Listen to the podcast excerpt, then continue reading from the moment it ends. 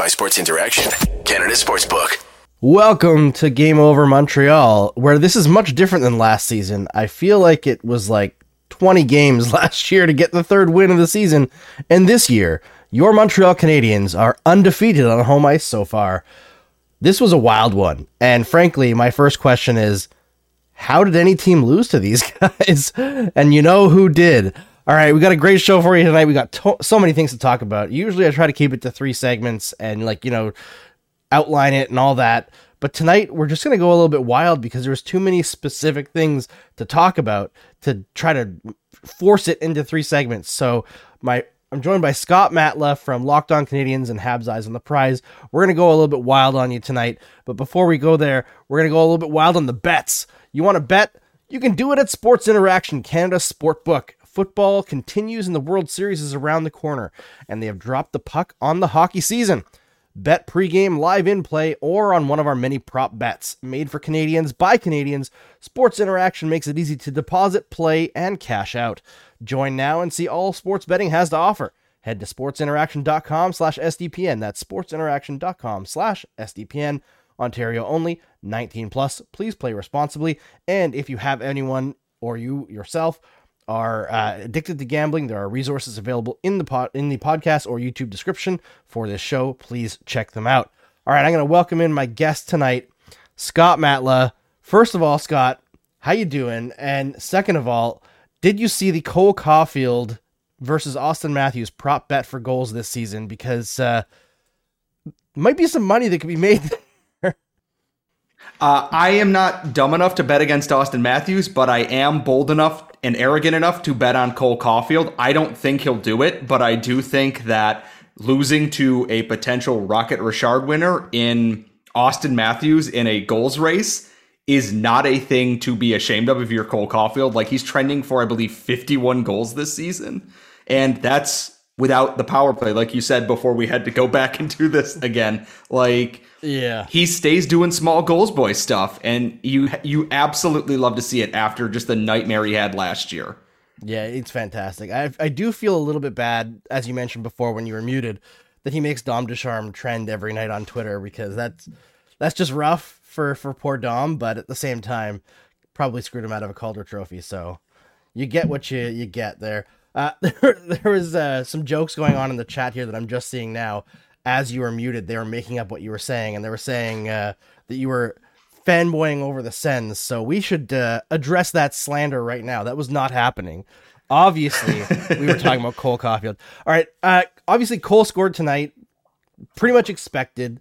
I feel like there's not much that we even need to talk about with him though, because he does the same amazing things pretty much every game. Him and Suzuki are like sharks out there. They snatch those loose pucks. They create mistakes on the forecheck. Let's talk about Arber Xhekaj because he's not going to the American Hockey League this year, Scott. I thought about it. You know, you know, Matheson's going to come back. Edmundson probably come back at one point, push him down the lineup. But I, there's going to be other injuries. I don't think he's going to go to the American Hockey League. I the only reason I can see them sending him down for any reason is just to make some temporary cap things work. He's going to stay with the team. They're going to paper him down like they did to start this season. What he did tonight was uh, to kind of pull back how I do the videos that I put out on Twitter. Here is Justin, who is in, I believe, New Brunswick, is ahead of me on the stream, and he just goes, "Oh my, oh no. And I think to myself, Xhekaj bit off more than he can chew in this fight. And then the gloves come off, and I watched him assault a man on ice and then celebrate. Zach Kassian's a tough dude, and yeah. Xhekaj threw him around like he was a child out there. And it how does that not scare people at this point? He was a scary dude in the OHL, and he made his name in the rookie tournament uh, in Buffalo here. And then he has come out and he just he took on one of the toughest dudes in the league. You can think what you want about Zach Kassian, and that's entirely fair. And he just he beat him so hard and threw him around so hard that one of Kassian's fingers was like crooked afterwards. And the best part is he's got upside. He's not just tough dude anymore. He can skate, he can shoot, he can kill penalties if he's not in the box. I've become so much more impressed with him in the last six months than I thought I ever would be from when he signed his entry level contract last year. Yeah, it's uh when I heard about him, I guess last year, late in the season, I was like, I don't think like just some fighter. People get excited because he's a physical guy.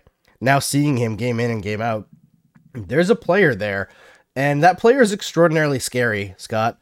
Uh, I don't know if you saw the, the TikTok that went around the Canadiens posted with the with his giant ass hands. Oh like... my god! And I don't know why they had to make it sexual with that sound that they were using, but uh, I mean I know why because it sells. But uh, that man, don't mess with him. I think he just sent a message across the entire NHL because, as you mentioned, Kassian is not somebody to be trifled with, right? Like he's not some small guy. He is like there was a Sabres media guy who was saying like Zach Kassian is basically a bear in human form, and to see him get tossed around like that, like that is message sending. And, and, like, here's the thing: is to our Sens fans, and I know there are plenty of you who are wonderful, good people who thought Scott Sabourin might be that guy. Maybe Brady Tkachuk could be that guy. Are you really sure at this point that you want to open that door? This dude worked at Costco in the height of the pandemic for COVID. He's dealt with far scarier people than Brady Tkachuk and Scott Sabourin. He like Zach Kassian, like you said, bear in human form, ragdolled him.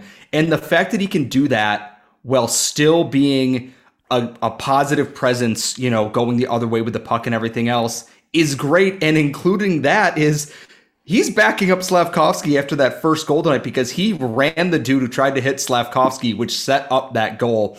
And they're both screaming obscenities at Josh Brown afterwards.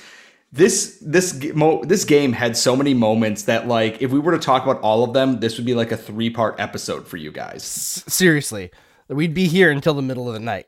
Like there's there's so much to go over. And like Xhekaj, man he just keeps impressing me. Like i thought he had a bit of an off game for him for what he's done so far against the penguins but i don't know if it was an off game for him so much as everybody else raised their game to a significant level and he was just like still good. So that kind of stood out as him not being great. But tonight, I thought again, like great. Love the play to set up the slap goal because you love to see a guy stick up for his teammates. And let's let's transition right into Slav because can't not talk about that. But before we do, got to tell everybody if you're here, there's tons of people here watching the show. Make sure you like the video. It helps it spread. Make sure you share this to all your socials cuz you know, we got to get a lot of people in here. It's a hype day. They just scored a pile of goals, amazing goals. This team's looking fun as hell this year. Caufield's a wagon. Slavkovsky's getting it done now. Let's get this going, and uh, then we'll talk about Slavkovsky. So, Slav, obviously, uh, this was you could see things starting to like come together for him the last two games or so, especially in the Penguins game. He finally gets his first real good open chance in the slot without Mike Hoffman poke checking him, and he buries it. Heavy, heavy shot. Like every every scouting report that they had talked about with this is that Juraj Slavkovsky, big, heavy, physical guy, and we've seen him do a lot of the things that led up to this goal without the finish to it. The long reach, poking the puck free to keep a play going, circling back and trying to improve his shooting at lane and then he just finally was able to get that full shot off. He's gonna. He, he it reminded me a little bit of Joel Armia, and I mean this as a compliment in that he's got that heavy shot that beats goalies because it's so powerful. But it's like trying to get a you know a heavy duty truck in gear. Once it's going, it's going, but you got to get it there. And my favorite part of this is he scores and he immediately he celebrates, he grabs the crest, celebrates the crowd, and then turns around, looks at Josh screaming. Brown, he's he's got the rocket, the crazy eyes there, and he is screaming like a possessed man at him, and then screams "f off" at him, and then out of nowhere, Arber Xhekaj appears behind him to also scream "f off" at Josh Brown, and then they skate off to the ice, and he's on the bench. Smiling at Gallagher's like you, you, you got you got to wave at the crowd. He just does like the weird like royal wave to everybody, and then just goes back to doing what he does. It's hard to not love what this kid can do. And yeah, far from a finished product, but you see the steps and the building blocks for what this he's a giant child can do. Yeah. It's fantastic. There was another play. I think it was either late in the second period or early in the third where he set up a great chance for. Trying to think which line mate it was. Might it was Jake Evans in the third period there, or it was just something out of nothing, right? And you talk. There was uh, somebody was saying, "Slaps a beast." His reach is insane from Nicholas in the stream chat here. Absolutely. And that reach, the fact that he's able to stick handle with his stick so far from his body, I think is very impressive.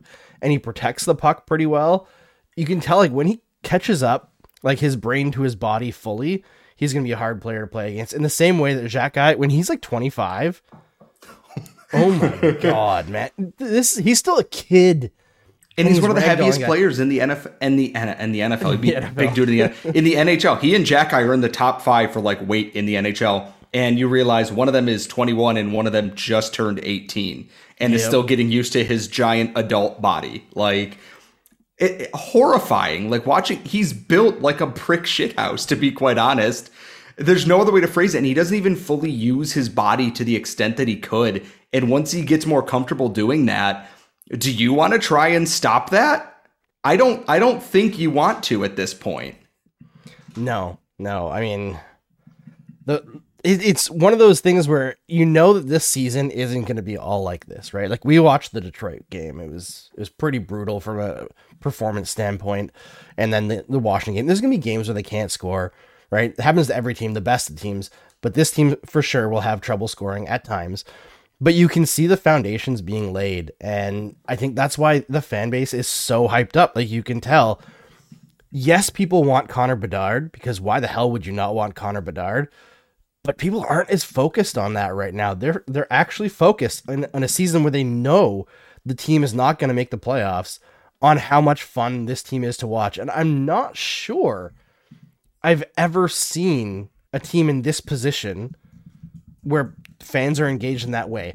Because even I, am like the closest I can think of is the Ottawa Senators of the last couple years.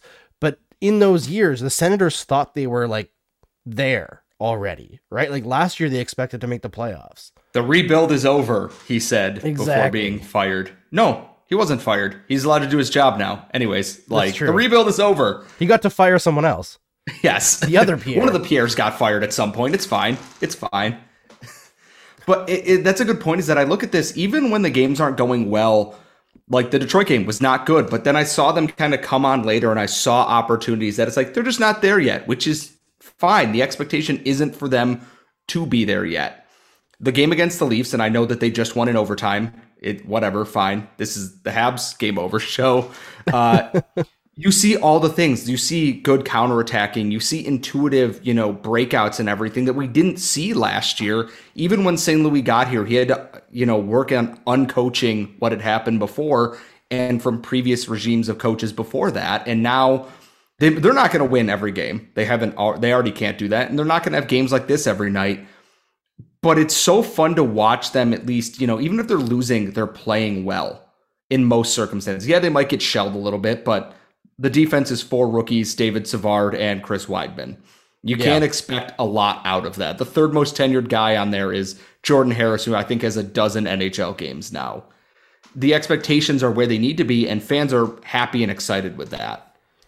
Yeah, I mean, they have something to look forward to. And one of the things that I've been keeping on pushing back on this year in these shows is like, yes, the defense core is not amazing as great as Kaiden Guhle is, he's probably not a number one defenseman right this moment, right? David Savard is absolutely not a top pairing defenseman.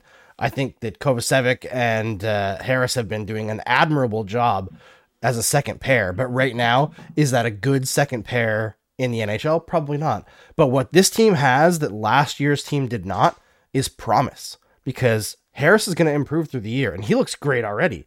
Kovacevic, probably the same thing. Guhle, probably the same thing. Xhekaj, right? Like all these guys have promise. You're looking at the progression. You're looking at how exciting the plays that they make are. Is not watching a bunch of older guys who all do the same thing. You know, like no offense to the guys, but like it's not Chiarot, Savard, and Edmundson all playing the exact same way, and Petry trying his best to climb out of it, but trying to clear the puck off of an opposing player's face and it going in the net. and that's the thing is, it's like, yeah, the, there's still an older part of the offensive core there. Like yeah, Dach's here. Yes, Nick Suzuki is Nick Suzuki and Cole Caufield is great and Slavkovsky is great. But I look at some of the the veterans on there who are playing like they've not played in Montreal or elsewhere for a while. Sean Monahan looks like an entirely new player now that his hips aren't imploded into dust and he can actually, you know, skate properly. Same with Brendan Gallagher, who looks like a revitalized player. And they might not be here to reap all the benefits of whenever this rebuild ends. But watching them not look like they're in pain trying to just make day to day plays and everything is so much better than watching everyone struggle. And on defense, yeah, Kovacevic is likely a six seven defenseman playing above that right now, but he's not playing badly. And I'm in, I'm intrigued to see what he can become. I'm intrigued to see what Jordan Harris can become. Can Arber Xhekaj, you know, channel his intensity into more offensive production like he was able to do at the end of his OHL career there? And then beyond that, Mattias Norlinder looks really good for the Rocket right now. There's promise in all of this that before it was, well, we got to hope one of these guys pans out. Now yeah. it's you have options. You don't have to hope for one guy. You're hoping everyone makes it, but it's not the end of the world if one of them just isn't hitting their ceiling where they used to. Yeah, there's more hits at the ball, right? You've got more at bats, I guess, in the prospects. You have more guys who can make it so therefore, missing a couple, it's all right because other guys are gonna fall are gonna sorry not fall through the crack, but make it make it through. Uh, comment here from uh, Kay, who's always always a fantastic supporter of the show. Both of our shows, Scott. I should mention, Locked On Canadiens. Everyone should follow that podcast with you and, and Laura Saba, two of my best friends in this business and out of it.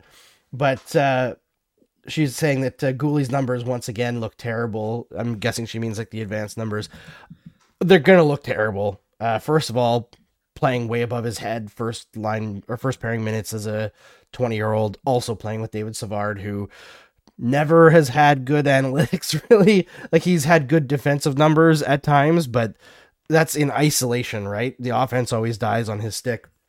Even though he can make these weird dangles every five or six games, I I honestly think like I was talking to Ian Tulloch and he was asking me about Suzuki and Caufield because their on ice numbers are, are not great this year either. I feel like you just have to throw it out this year because that's not what they're focused on, right? And Suzuki and Suzuki and no, Caufield ahead, are playing like the top uh, matchup minutes because everyone wants to shut down Caufield and Suzuki, and there's really no support for them until this game. I believe it was like seven of the eight goals that the Canadiens had scored were while those two were making the plays. You know? So it's like no one else was really giving them that offensive support. So they have a lot of offensive pressure to get things done. And they're going to cheat defensively. That's just the way it goes. And the Canadiens are going to get outplayed. So you're looking at guys who are playing against top lines, who are playing uh, in a way that they have to manufacture offense at the expense of defense. And the other thing is, a lot of that impact comes in small sample sizes from one game that game against the Detroit Red Wings, the Canadiens had like 20% of the expected goals. So yeah, everybody's going to take a hit from that. Like I think uh, Kovacevic was the highest on the Canadiens in like uh, Corsi before the game and he's at like 49%. Like everyone was below 50%, right? So like don't worry too much about the underlying numbers in that respect this year. Look at what's happening under the surface of that, right? Like who's getting shots, who's getting scoring chances. Look at the progression of certain players. This team's not going to be good by the underlying numbers. No, and I, I, look at their expected goals percentage at five on five tonight, and Guhle and Savard finished just above, you know, water there at, you know, 52%, which isn't great, but it's not negative. And at the bottom, Caufield, Monahan, Xhekaj, and Suzuki. But a lot of, like you said, is I'm not worried about their defensive metrics so much this year because so much of what we saw under Michel Therrien and Claude Julien and the like is we want you to play defense first. And it kind of robs some of these gifted players of their ability to be creative in this offense. It, you know, some guys thrive the next they could play two ways, Max Pacioretty and Thomas Plekanec, for instance, but not everyone is those guys. And Nick Suzuki and Cole Caufield should be your offensive creators because you have guys behind them who can take some more defensive minutes. Christian Dvorak, I think, is that guy for them. It is not just the Nick Suzuki show this year doing everything.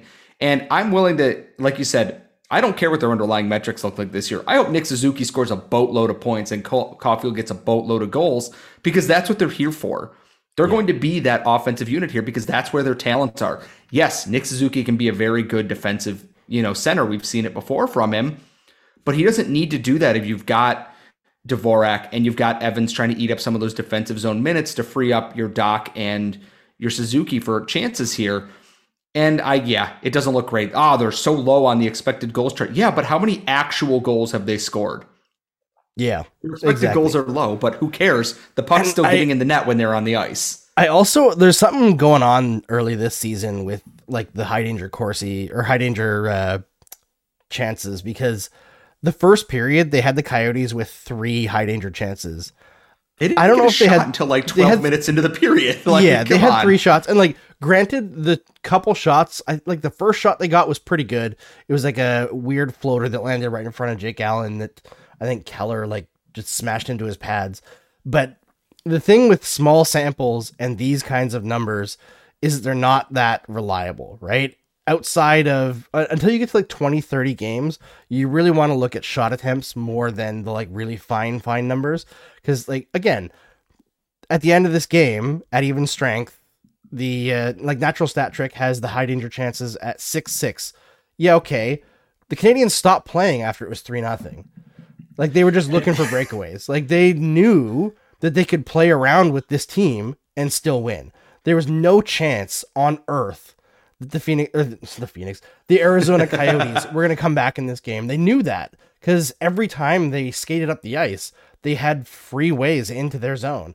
Like if the Canadiens wanted to keep their foot on the gas pedal in this game, it might have ended like nine or ten nothing.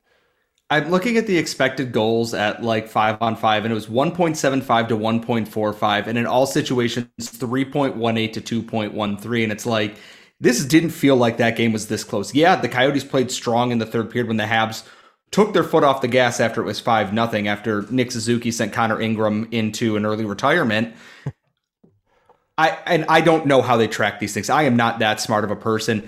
This game never felt that close. Even when it got to 5 2, it's like the Habs can just, you know, go again and they're going to just score another goal again because it's not Connor Ingram's night and it's damn sure the Habs offense's night. Like, I, I, I get the metrics don't always look good every single night. They're not going to, like we've said. I'm just not worrying about that because this is a season that's meant to be a building block. I, you know, I'm rooting for them to win games, and if they don't, okay, well, let's find what positive things happen. Because last year it was, well, Brendan Gallagher's, you know, ass didn't explode in this game, and you know, Jake Allen didn't, you know, face 55 shots, and then it became, well, Michael Pezzetta hit a dude once, and that was about it until the until St. Louis took over. It's just a completely different vibe that even if they lose, I don't care because there's positives from watching Martin St. Louis coach this team across the board right now. Like it's it's just fun to watch hockey, even if it's not meaningful overall. It's really just fun to sit down and watch it.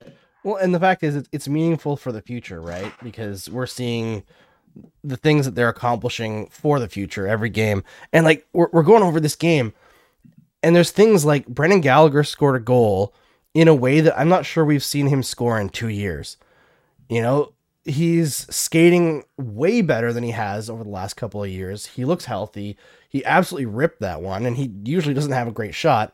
And it almost gets lost in how much fun the rest of the game was. You know, there's so much to talk about. Like the ovation for Slav when he scored his first goal. Like there's something special about Montreal. We didn't even talk about it. Like Jonathan Drouin in this game could have had multiple goals. Yeah. And he played, I thought he played arguably really well. And that I know he and Mike Hoffman are really maligned in this city for various reasons. I think Drouin, between setting up Caufield's overtime forcing goal against the Penguins and how he played tonight, looks so much better. Yes, he's got his deficiencies. We know what they are. And I think Martin St. Louis knows what they are. He's not trying to force a square peg into a round hole. He just tells, you know, play to your strengths. And, and Drouin is doing that he's not always going to be the superstar, but he's he's an incredible complementary piece to this team. And something about that line with Dach and Anderson or whoever else is on there at a given time, it just works. Kirby Dach has been so damn good as a Montreal Canadien, underlying metrics and finally getting on the stat sheet. It's really not hard to see why Kent Hughes was so happy to trade Alexander Romanov and a top 15 pick for him at the draft because look at him. He plays so well. He's like he and Slavkovsky are figuring things out kind of at the same pace a little bit with that big frame, using the reach and body to make things happen. And it's really exciting to see that work getting rewarded now. Yeah, hundred percent. I feel I, you know who Dach reminds me of a little bit. Sorry, is uh, Lars Eller. Just his puck control and the fact that like it looks like a play is gonna die, and then he just reaches in, gets the puck Yoink. back, and he can kind of turn it around. It's he. It, I'm that's a great comparison. I didn't even think about that because I'm trying to remember all the times we've watched Lars Eller over the years.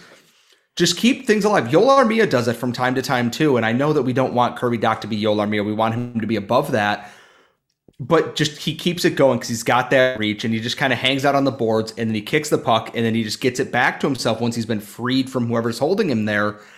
And I think that's a big part of the game because, yeah, a lot of the Canadiens' offense right now is predicated on counterattacking because they have that kind of team speed and the ability to do that. But if they can slowly develop in a cycle game, I think they're going to be a really difficult team to play against. They have size that has skill and not not just being big for the sake of being big. And that's the worst kind of person to play against is you're not going to knock them over and you're just not going to get the puck back if they don't want to give it to you. Yeah, it, it was truly fun to watch. Like that line was fantastic tonight, especially inside the offensive zone. And I feel like I didn't get a chance last show to give Drouin the credit that he deserved. I think he's been great since he got back into the lineup.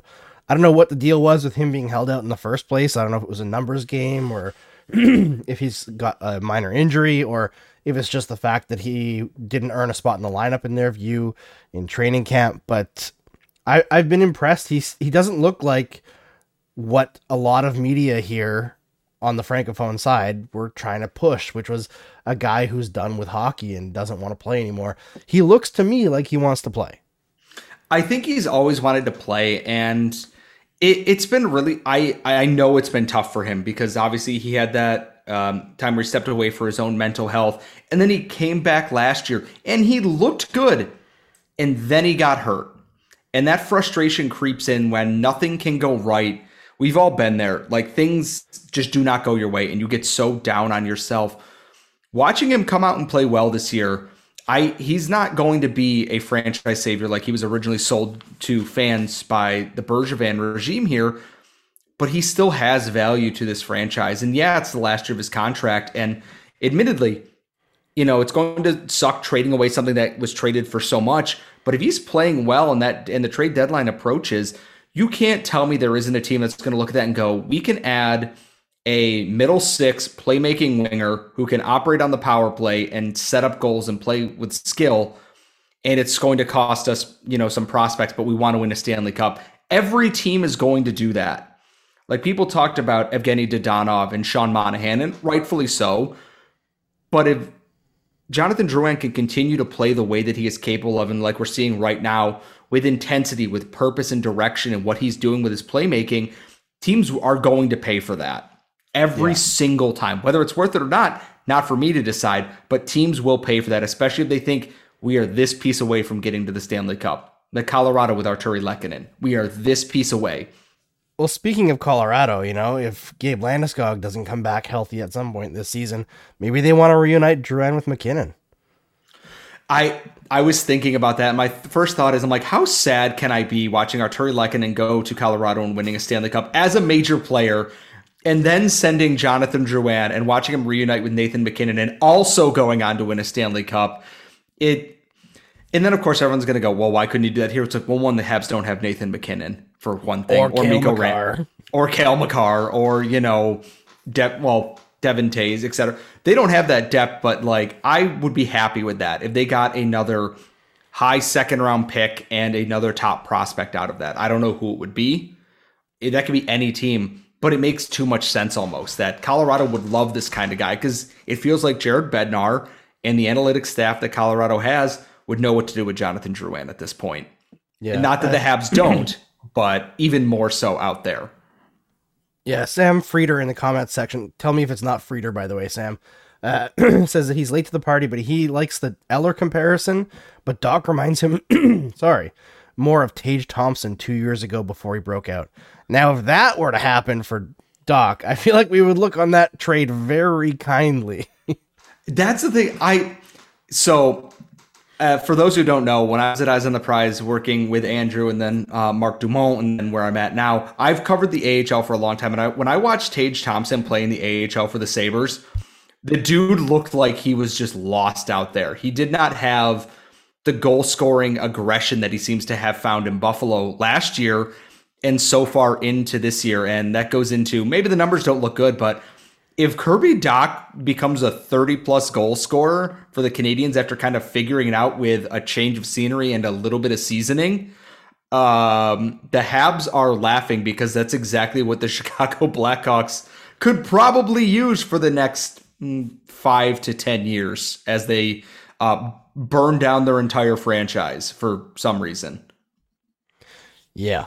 I mean, that's some reason. That's, yeah, uh, yes, it would be the wor- the wrong reason because they should have done that like last year when things came out, or you know, 2010 when stuff went down, or you know, any of the last hundred years when uh, they wore that racist logo. But anyway, no, Jonathan Toews is going to rebound, bro. Joe, bro, just trust me. Jonathan Toews is going to rebound. Just Dominik Kubalik, man, trust me. We got no.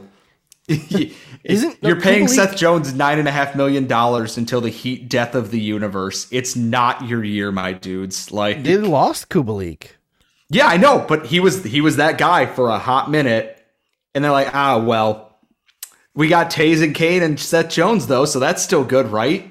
Yeah, I mean, no. I will say at the very least, they're not playing in a college arena like you talked about how bad I, I, don't I don't remember if it was when you were muted or if it was after, but like how bad the Coyotes were just awful to watch. Like they they are not a real team.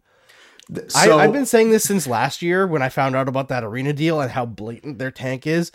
And this has nothing to do with the Montreal Canadiens or any other team. I feel like they should be removed from the lottery because it's garbage. Like if I was an NHL player and I know you don't actually have any recourse, but if I was a member of the NHLPA and I saw that they were moving to that like 4,000 seat arena and how much money they're going to be losing in concessions, advertising, you know, private boxes. And I just watched as like you're already paying back the NHL in escrow for during COVID, and now you have this team that already was losing thirty million dollars a year for the last twenty five years is going to move to a joke of an arena like that and lose even more. I would be losing my shit. My here, I'm of two minds here. One, I love college hockey, so like the intimate like uh feeling of the arena is all one thing or another. Like it, it is quite frankly a joke. It, it seats 5000 people most of whom are going to be at the drunkest university in the united states. So like but i want to know what team goes in there and loses first. Because you know and here's toronto. the thing is toronto toronto plays them in the next couple weeks.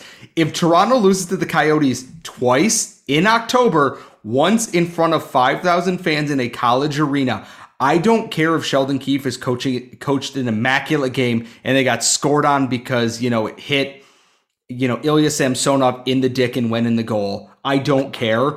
You have you just you walk home after that. You're fired. You do not work here anymore. I think it's going to be amazing because it's close quarters and it's going to sound better, but at the same time, you are a professional franchise. There are teams playing in the National League in England and Wales for soccer who will have more fans at their game than you do, and they play on what is basically a parking lot. That's not great. And I want the I want hockey in southern markets to succeed. I am not one of those purists. I want it to thrive in weird places. I want this to work. But at what point do you go, come on? Really? Yeah. Come on there's there's a comment in the chat saying Steve was saying on the recent uh, SDP that the Leafs pay for the Coyotes to exist. They do, but here's the thing: they got Auston Matthews out of it, so cry. Yes, like you know, like you're doing okay with the whole to the Arizona thing. Like, come on, it's okay. It, like I don't want to be mean to Coyotes fans because they have suffered a lot through the scandals of previous owners. fans right? It, it's never been about the fans. Y'all deserve so much more than what you were getting in terms of this. It's like, I hope it works out. It's just, I look at this team year after year where it's like they made that cup uh, that run to the Western Conference Finals in 2012. And since then, it's just been like Shane Doan Appreciation Night where everyone gets elbowed in the head and like nothing else. What have they given you to be excited about since then? Yeah, they're good players here and there, but they haven't given you a reason to be so like indebted to them like it's life or death. And I really think they deserve better across the board than a college arena. And then the deal did get approved for like the Tempe arena, right? Or do we not know yet? Con- I don't think it's done yet. I could be wrong because I don't like sit around and read Arizona news, but uh, last I heard, it was not done yet. Which when you sign when they signed the deal for the college arena, not having the Tempe deal done, that's wild to me. That's wild to me that they made that risk. But let's let's cut off the the Coyotes talk because who cares? No offense, guys. I do want before we before we close out tonight, we got to talk about Nick Suzuki getting a penalty shot and changing into Shang Tsung and eating Connor Ingram's soul. Because I swear to God, if he would have turned around after that and gave him the old Carter Hart head pat, he would have like puffed into smoke and there'd just be like a couple rupees left like a Zelda bad guy. it so I got yelled at by Red Wings fans on Twitter who were very mad that I said he went full Pavel, Pavel Datsyuk on this penalty shot, which I implore you to say I am not saying he is Pavel Datsyuk. I'm just saying he copied one of the most famous shootout goals of all time to a T and did that. And yeah, it was a 4 nothing game at that point. Yes, it's the Arizona Coyotes.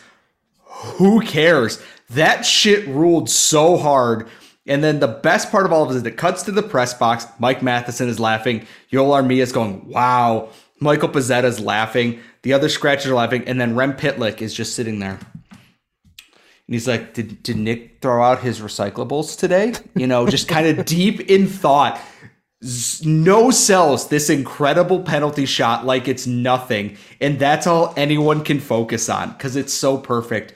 Nick Suzuki, for all the worrying about him being the youngest captain in team history, can he handle the pressure? Blah, blah, blah. He's got what, six points in five games now, including that goal. I think Superior Propane Nick Suzuki is going to be fine. And yeah, the worry about good. him was overblown. Yeah, he, he doesn't seem to feel the pressure. I think when you could see his playoff performance, like the first two years, right? Like he doesn't care about pressure. Like he he's just it makes him better, honestly it's a totally different situation than say like Max Pacioretty where he overthinks stuff, right? Where he's reading every media article and getting mad that somebody said something about him. No offense to Max Pacioretty, who was a player that I absolutely loved as a Montreal Canadian, but definitely not the right temperament, I think, to be captain. Whereas Suzuki, I think everything just rolls off his shoulders. He, he's not, he's an intense guy, but he doesn't feed it that way, right? But he that goal, unplugs. he unplugs. He goes home and hangs out with his cat and plays Call of Duty and just doesn't give a crap because he's that next generation of players. Yeah, I, I'm on the internet. People talk shit all the time. Cool. Here's my cat. He's long. His name is Milo. He's great. Like, who is cares? Milo or Milo? I don't know. We should tweet him and ask him how we pronounce his cat's name. Someone who isn't Milo, us. but maybe if it's Quebec, you know, it could be Milo. But I, uh, I I don't know. yeah, I also said it was Datsuki, and, and a bunch of Oilers fans came out and were like, actually. Why like Oilers fan? Why why Oilers Linus fan? Ullmark. Linus Ullmark, right? Do you remember him? Yeah, he remember, did the remember some guys? Yeah, remember some Linus Ullmark? Yes, I do. Isn't he the one who lit his stick on fire in the KHL for a penalty eh, during the All Star yes. game too? Yes, and he did do the same thing as Datsyuk, but I think he only did it once. But his was phenomenal because he went bar down. I, I look at it this way: is that if you ask everyone who to who Nick Suzuki's penalty shot reminds you of, most people are gonna pick Pavel Datsyuk because yeah, that goal against the Predators has been replayed so many times that it is ingrained in the back of my. I'm not even a Red Wings fan, and I can just like pick that out of my brain like at a will and be like, yeah, he went this and he made Pekka Rinne like stupid and he went boop and just scored a goal. Like I Oilers fans being mad about that is the funniest thing to me though because they have like other things they could possibly be mad about. Like why this? Yeah, the chat is in agreement that it's Milo apparently. Oh, well, good to know. I don't know how to pronounce things. You will learn very quickly. if Andrew asks me to pronounce uh, cities in Quebec, I will do very badly at that. So, Oh, don't worry. I'm not going to be much better than you at that. Uh, I remember very clearly my first trip to uh, a city just south of Montreal on the South Shore called Longueuil, but to my very Anglo brain, I pronounced it how it was spelled, which is Longueuil. And I thought it was my wife Longueuil, burst out to be laughing. first, to be honest. So, like, it's all right. I've covered the Rocket for six, seven years now, six or seven years. I still cannot pronounce Laval correctly, depending on who I ask at any point in time. So, what are you gonna do? And that's not even a hard one. So, Yeah. All right. Uh, anything else from this game stand out to you, Scott? Because I feel like there's so many things, or anything that we I- wanted to circle back on, because it was just a fantastic game. It was everything that you could have wanted from eating somebody's soul on the breakaway or or on a penalty shot, I guess, to destroying them entirely, like Arber Xhekaj with uh, Zack Kassian. well, I think we got we got Xhekaj murdered a dude. Nick Suzuki murdered a dude. Uh, Josh Brown had a real bad night and got told to f off by two different rookies in this game. Um, Cole Caufield, good. Nick Suzuki, yeah. I think we got everything covered in a game that had, quite frankly, everything except a goalie goal, which was the one thing I was really hoping for at this point. Was that's the only thing I wanted at the end was Jake Allen just to fire that puck down the other end of the ice. Honestly, I feel like I'd almost be mad that there was a goalie goal in Montreal and it wasn't Carey Price because he tried so many times for so many years and just never quite got it. yeah. Like I also feel like Jake Allen would like go set up for it and then see someone on the boards and just pass them the puck anyways because he's like that kind of guy because he just wants to go home because he and his wife probably have not slept very much in the past couple days. So That's true. Yeah. Congrats to the Allens on uh, their newborn baby. Uh, I guess we should say he Allen was fantastic tonight. You know, sat cold for over half a period and then faced some pretty good shots, especially in the third. Once again, he has not had an outing this season that he hasn't been phenomenal. A- And I I know there were a lot of people wondering, you know, why extend him this and that. Jake Allen is the perfect guy to be the 1A right now, or 1A and a half, whatever you want to call it, because Samuel Montembeault is not a regular 1B. To transition into whenever Cayden Primeau makes that step, if he does, to Jakub Dobeš, to Frederik Dichow, whoever else might come in, Jake Allen is that perfect guy because he can slide right back into being that 1B and not miss a beat.